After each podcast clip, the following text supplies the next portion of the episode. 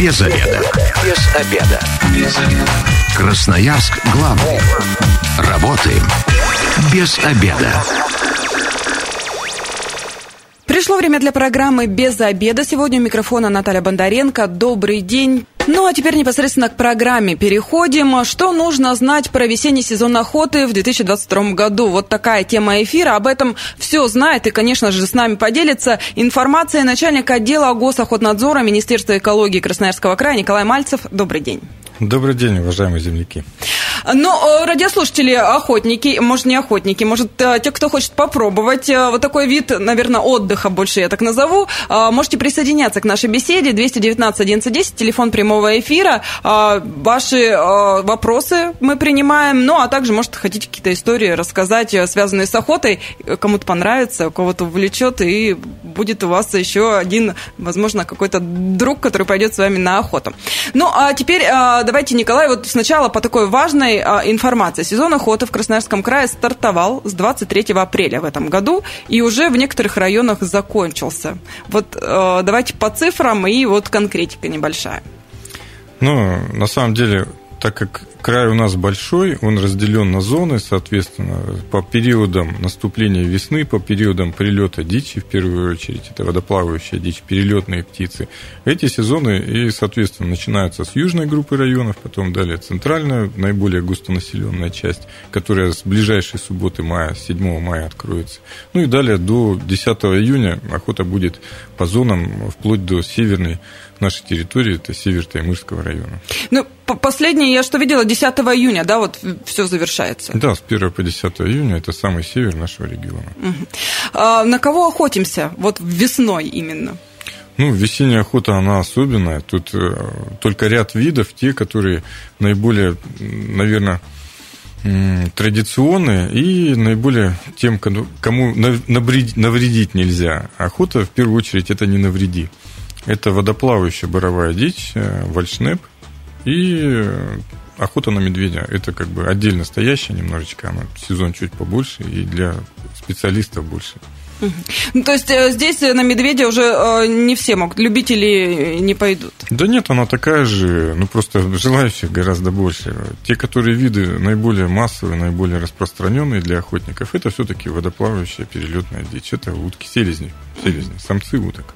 А медведи, это же, я так тоже понимаю, не вблизи Красноярска отстреливать, это какие-то удаленные территории. Ну, на медведей гораздо сложнее охота организована. Там происходит лимитирование, то есть определенное количество, которое возможно добыть. Его планируют на год, на регионы, на конкретную территорию. Поэтому эти лимиты или квоты на отдельной территории, они уже утверждены еще в прошлом году, и они вот действуют до 1 августа. Соответственно, охота, где до 10 июня будет, там уже это остатки тех квот, которые не использованы в осенний сезон.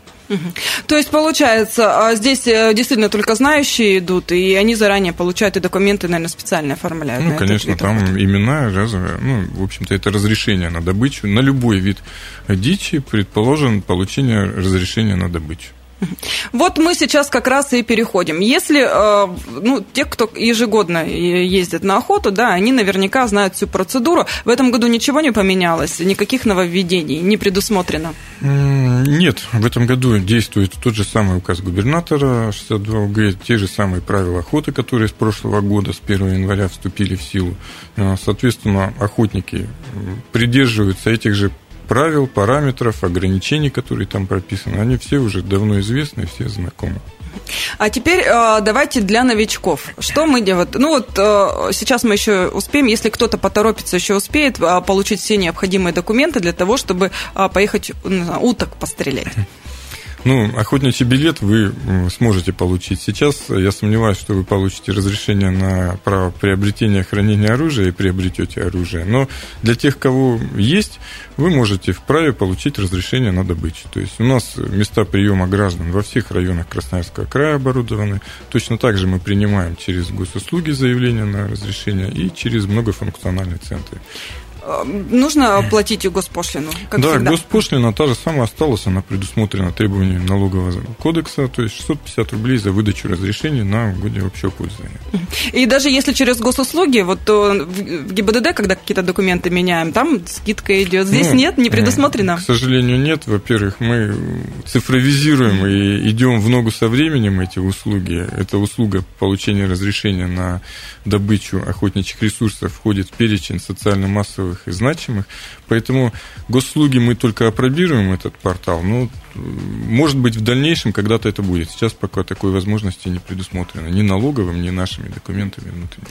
То есть, по, по идее, сейчас э, все очень просто, даже никуда ходить не нужно и ездить, все можно в электронном виде. К сожалению, все... Нет, к сожалению процент, э, то есть процесс оказания услуги предусматривает, что вы придете и получите ее лично. Нету никакой цифровой, цифрового разрешения. Возможно, мы к этому придем. А, в перспективе это обсуждается. А сейчас вы должны если вы заявление можете подать, то за разрешением вам все равно придется. Срок, э, так скажем, изготовления, да, разреш... получения разрешения? Ну, чаще всего, когда люди экономят свое время, они приходят вместо получения услуги, вместо приема, где наши государственные инспектора выдают, и тут же пишут заявление, оплачивают и получают разрешение. А, то есть тут не надо никаких там проверок, никаких не проводится, тут же в день в день все и получаете. Не, ну они предъявляют, соответственно, охотничий билет, заполняют. Вот какие документы нужны, ну, давайте. А это в любом случае, оно ничего не меняется. На охоту дает право три документа. Это охотничий билет, разрешение, которое вы получаете, и разрешение на оружие угу. но которые вы уже ранее должны были оформить. То есть, получается, мы э, теперь приходим со всеми документами или их э, через госуслуги предоставляем, и, когда, и потом нужно, нам нужно только прийти и получить да, охотничий да. билет. Ну, я замечу, в наших местах приема граждан по адресам приема министерства мы выдаем разрешение только на угодья общего пользования, то есть общедоступные охотничьи угодья. У нас есть еще э, значительная часть территории региона, которая закреплена за юридическими лицами и предпринимателями, которые осуществляют деятельность в сфере охотничьего хозяйства. Соответственно, на их территории они выдают самостоятельно. То есть это частные какие-то это, угодья? Это частные. У нас до 80% некоторые районы закреплены за пользователями. Поэтому там еще один документ они выдают, это путевка. Вот четвертый документ на те территории. Ну, а, смотрите, у меня сразу вопрос. Если это частные угодья, сроки а, охоты все равно на них распространяются, и только вот в эти числа, то есть там никаких послаблений тоже нет, и сезон охоты не увеличивается. Сроки охоты, они должны соответствовать, и они соблюдают, потому что у них другого нет, это общераспространены, но у них есть своя ценовая политика. Если у нас это госпошлина, они могут вправе устанавливать самостоятельные цены за выдачу разрешения. То есть там может быть и подороже? Не может, а на практике чаще всего так и есть. Но а, тут же как раз не зависит от того, сколько вы настреляете. Mm. Они же вам специально не будут дичь загонять. Да нет, конечно. Но это, в общем-то, хозяйственная деятельность, в которую мы так или иначе не вмешиваемся. Это ценовая политика, которой они придерживаются. 219 1110, телефон прямого эфира. Если у вас есть вопросы, которые касаются сезона охоты предстоящего, дозванивайтесь и э, задавайте э, их в прямом эфире. Николай, ну, э, оружие же тоже не из всего можно охотиться. Есть специальный перечень разрешенных. Весной запрещена охота с комбинированных э, стволов и с нарезного оружия. В первую очередь это все-таки глазки и охота на дичь. И, естественно, ограничено применение собак охотничьих пород на ряд охот. И, ну, там только легавые, те, которые для подружейной собаки, которые для подачи дичи. И запрещена ходовая охота. Тут достаточно много ограничений весной. Мы, опять же, говорим, что весна – это период размножения, период выведения потомства, поэтому как можно минимизировать по максимуму фактор, фактор беспокойства, фактор воздействия на природную среду.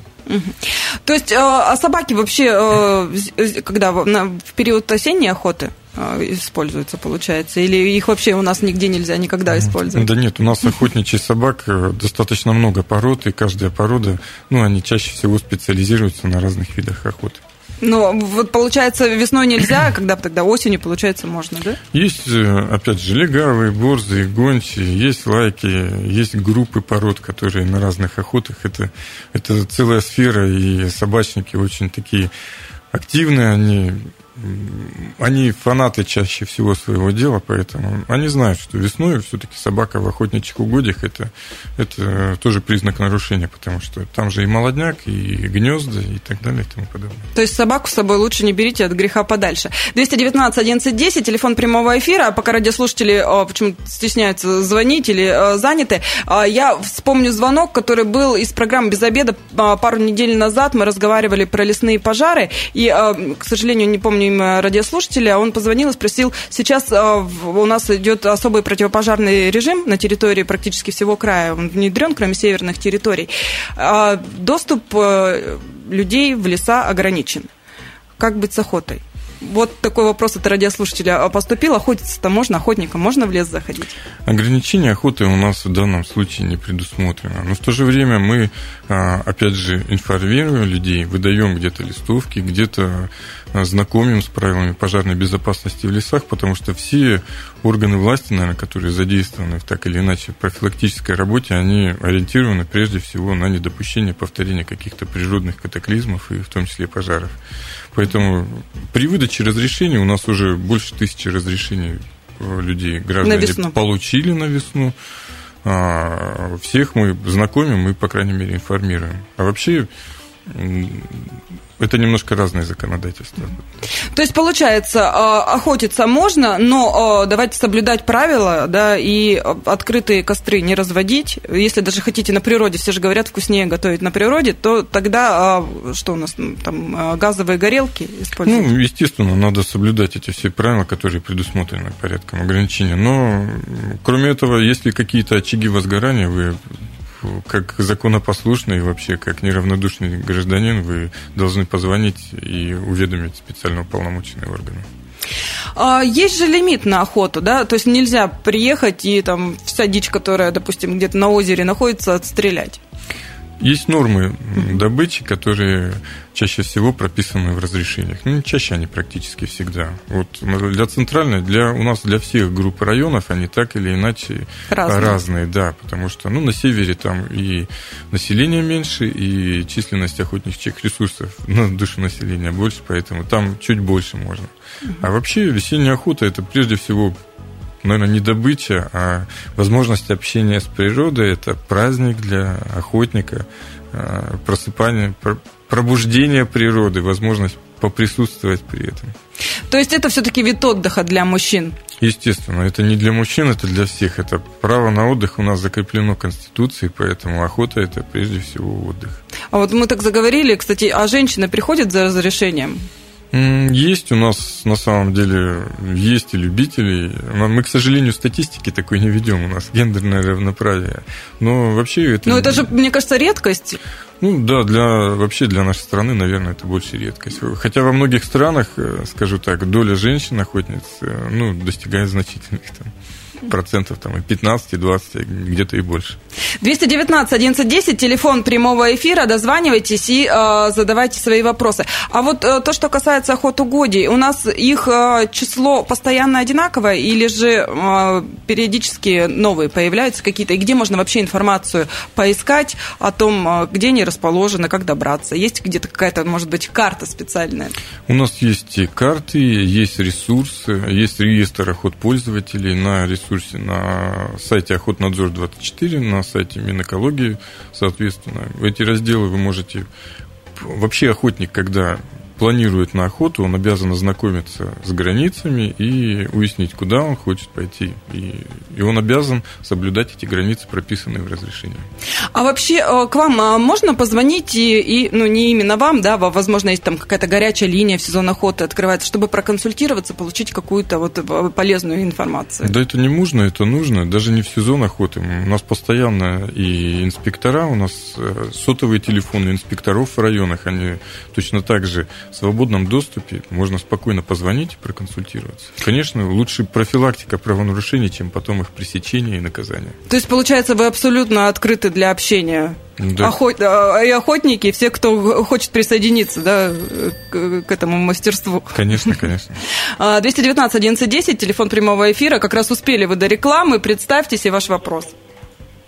Алло, здравствуйте, Михаил. Угу, вопрос. А я вот по поводу карт, которые на сайте размещены, охотнадзора. Ну вот если есть карты нормальных районов, в которых все понятно, но есть карты, в которых ты вообще ничего не поймешь. Ни на одного названия ручья, ничего. Как от нее отталкиваться от этой карты? Если вот возьмем даже карту Енисейского района, ну там просто капец. Как вот там не разобраться? Угу. А вы на охоту-то ездите, Михаил? Да. Вы уже разрешение получили на весенний сезон? Да, у меня еще и с осени имеется, и уже на завтра. Куда поедете охотиться, расскажите? Да, здесь недалече. Понятно. Охотники места свои не выдают. Ага, так же, как и рыбаки. Понятно, спасибо, Михаил. А, Николай, прокомментируйте, что касается карт. Спасибо за вопрос. На самом деле, это, наверное, в первую очередь не карты, а схемы. Угу. Потому что невозможно, у нас значительная площадь по площади районов, и все это вот на самом деле очень сложно уместить и показать. Но на Енисейском районе там не так много охот пользователей, поэтому это все можно подойти к инспектору, проконсультироваться, свериться с границами, которые прописаны, утверждены охотхозяйственным соглашением с каждым охотпользователем. Ну, а в дальнейшем все равно, я так понимаю, все же развивается, прорабатываться дальше будет и какие-то схемы более подробные? Да, на самом деле сейчас уже ресурсы, которые даже не мы ведем, а есть э, программы, приложения в телефоне, даже которые мы пользуемся, а там с учетом, я говорю, того, что наши смартфоны, возможно, определение местоположения, они говорят, на той территории ты находишься или на другой. Ну, я думаю, что опытные охотники как раз уже в курсе всех вот этих вот новинок и внедрений. Красноярск главный. Консультации по любым вопросам. Бесплатно. Без заведа. Возвращаемся в студию программы «Без обеда». Напоминаю, что сегодня мы разговариваем о том, что нужно знать про весенний сезон охоты 2022 года. А, в студии со мной начальник отдела Госохотнадзора Министерства экологии Красноярского края Николай Мальцев. Еще раз здравствуйте. Телефон прямого эфира 219 11 10. Если есть вопросы, радиослушатели, дозванивайтесь. В первой части программы мы уже говорили о том, что у всех территорий э, край большой, и у нас до 10 июня, получается, на разных территориях э, сезон охоты проходит. Это в основном пернатая дичь, ну и где-то там а, далеко медведи которые тоже нужны специальные разрешения. А закончили мы на том, что все-таки отлов, да, не отлов, наверное, как правильно сказать, как правильно охотники говорят? Добыча. Добыча. А, добыча ограничена, видно, все есть лимит. А, у вас, кстати, сейчас какие-то рейды проходят? Усиленно работаете? Ну, естественно, на самом деле рейды у нас не останавливаются ни в один сезон года. Мы постоянно в лесах, полях, болотах и так далее. Э, кроме этого, мы принимаем и сообщения от граждан неравнодушных. Если какое-то нарушение, мы в любом случае инспектору можно позвонить и где-то выйдем, где-то на самом деле, если зафиксировано, то будет все равно привлечение к ответственности. А вообще э, много у нас э, браконьеров, ну это уже совсем криминальная да, история, или вот нарушителей как раз, которые, ну там вот одну, ну вот одну я случайно убил, случайно она ко мне вот попала сюда. Ну, вы знаете, на самом деле я скажу спасибо и вам, как представителям средств массовой информации. Все последние годы вот, э, профилактическая работа, усиление ответственности, она а, частично все-таки приводит к снижению выявляемости этих нарушений, потому что ну, мы имеем порядка там 1200-1300 нарушений правил охоты в год на территории региона, скажем так. И пять лет назад это было в два раза больше.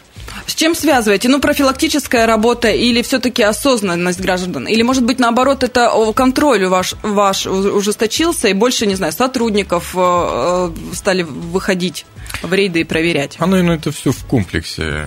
Это вот несколько лет назад значительно увеличились таксы за незаконную добычу. Соответственно, взять того же самого лося, если вы добыли незаконно самца, то это будет кроме штрафа либо уголовного дела еще будет иск.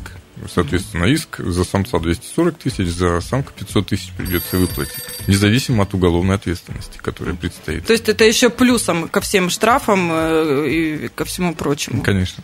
219 1110, здравствуйте, вы в эфире, представьтесь. Добрый день, Андрей зовут. Ваш вопрос? А, вот хотел узнать, э, был разговор в начале года, что возможен будет налог на охотника. То есть человек, который имеет охотничий билет, то есть должен будет платить налог. Что насчет этого? Есть какая-то информация или нет? Потому что вот сейчас приобретал, сказали, пока налога нету никакого. Угу, спасибо. Я поясню, наверное, понятия немножечко запутались. А, проект изменений в налогового кодекса рассматривался и частично уже прошли рассмотрение, это на уровне федерации, естественно. Там предполагалось, что вы не будете платить сборы за пользование на весеннюю, осеннюю охоту вы сможете единовременно заплатить, допустим, на группу видов, на водоплавающую ту же самую.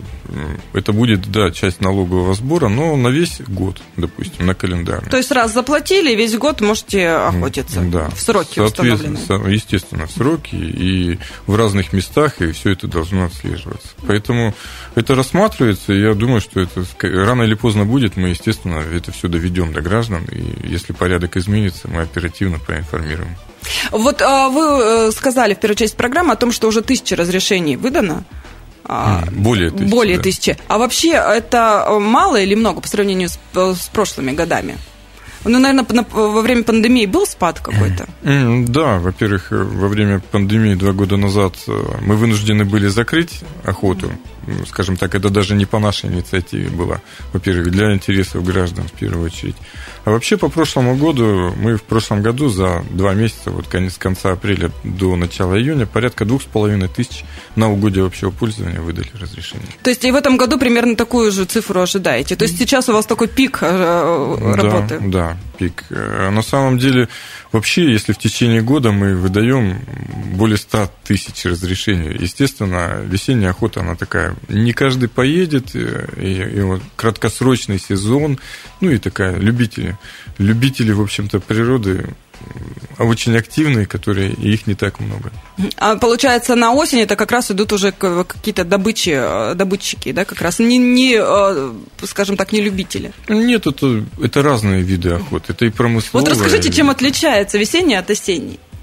Ну, вот если по сезонам она много отличается, но осенняя она более массовая и более широкая на самом деле. И есть еще и промысловый вид охоты. Это, в общем-то, наш регион, сибирские все регионы, это в первую очередь промысловые регионы. У нас значительная часть края, где охотники, это охота это средство существования, то есть это средство заработка. Поэтому весной такого нет. 219 1110, телефон прямого эфира. Дозванивайтесь, свои вопросы а, задавайте. У меня вот вопрос, я а, как любитель интересуюсь, а если, а, допустим, добыл, там, не знаю, уток столько, что не нужны они в таком количестве, куда-то можно их сдать, куда-то отвезти, если даже уже друзья не берут и знакомые? Ну, во-первых, весенняя норма, я уже сказал, она такая ограничена. У нас 5 селезнеутков уток можно добыть э, в центральных и южных районах Красноярского края, поэтому это не так много по сравнению с некоторыми другими регионами. Потому что в Западной Сибири, где пролегают э, массовые такие миграционные пути птиц, там вообще водоплавающей дичи гораздо больше, так же, как и мест охоты. К сожалению, вот наш центр и юг региона все миграционные пути облетают. Угу. Мы в таком месте очень интересно живем. Это граница Евразии, то есть Европа и Азия, зоогеографическая граница в первую очередь. То есть, получается, у нас столько не добыть, чтобы еще куда-то издавать нужно было? Ну, во-первых, нормы есть, во-вторых, действительно, это не так много у нас водоплавающей дичи.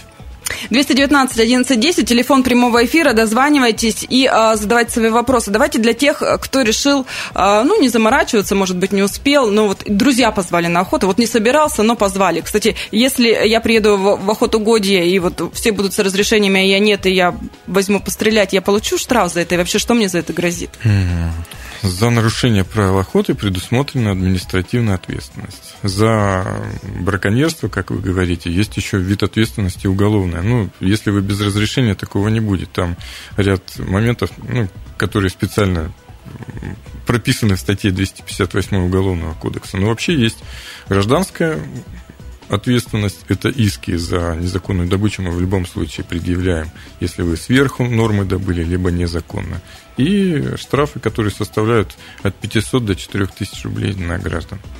То есть, если вы за компанию поехали э, с друзьями на охоту, и у вас нет разрешения и документов никаких, не берем никакое оружие в руки и ни по кому не стреляем. Я бы советовал фотоаппарат взять и хорошее настроение.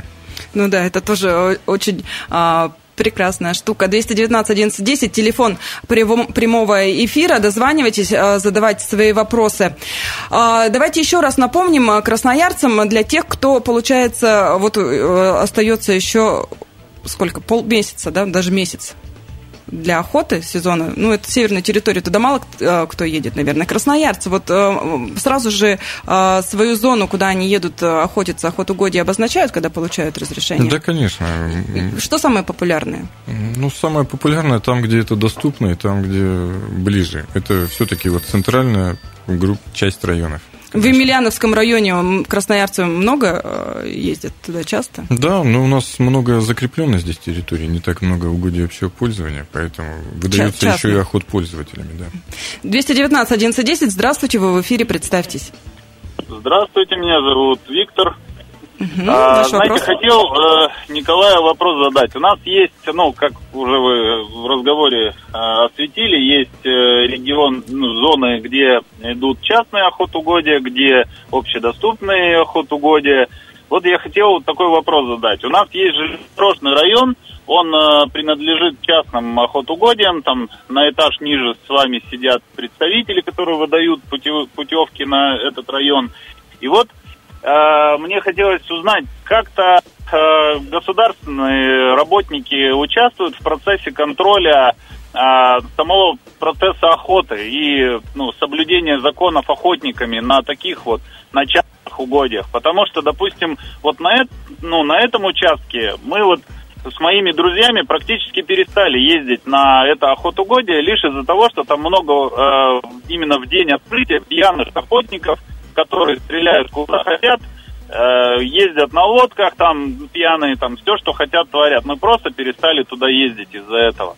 Вот скажите, как-то какой-то контроль ведется, потому что, ну, вот сколько мы приезжали, да, нас всегда это возмущает, и никого нет никогда, там, кто бы их остановил, там, этих людей, они прям, вот я говорю, стоят, стреляют в воду по 5-6 по раз, пьяные, там, угу. ну, прям такой дурдом происходит. Спасибо, Виктор. Какой-то контроль есть?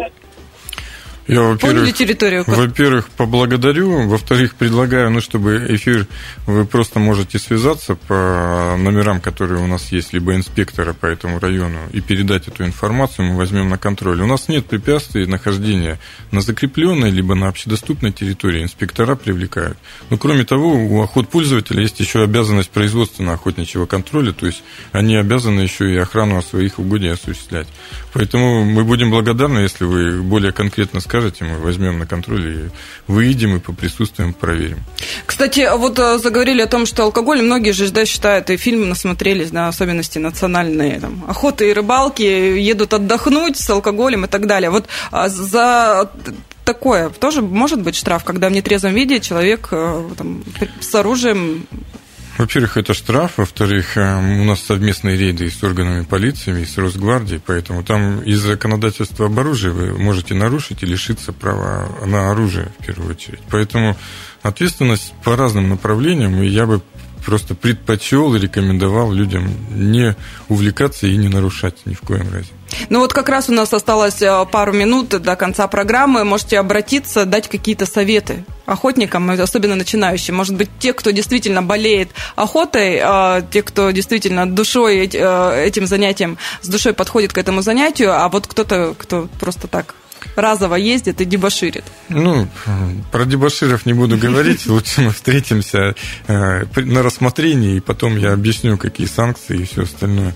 Но вообще грамотным и начинающим охотникам я бы пожелал правильной охоты в первую очередь, потому что правильно это не навреди и соответствует. Поэтому, ну, и никто не отменял наставничество. Я бы тут более опытных э, попросил взять под свою опеку молодых и научить, и показать, и все остальное. Ну, а вообще э, по всем вопросам можно в любом случае э, обратиться в, Госохотнадзор, да, и специалисты расскажут, какие правила и так далее и тому подобное. Конечно, мы ждем, мы всегда открыты для общения, это наша работа, и вообще мы рады общению с гражданами, потому что мы получаем ответную реакцию, где-то слова благодарности, где-то критику, но это нормально. Спасибо вам. Я еще напомню, да, не разводите, не разводите костры в лесах, это тоже очень важно. Сейчас в наше а, вот такое время, да, а, когда у нас каждые выходные чуть тепло на улице становится, все сразу горит моментально. Спасибо большое. Я говорю начальнику отдела госохотнадзора Министерства экологии Красноярского края Николаю Мальцеву. Эта программа через пару часов появится на нашем сайте 128.fm.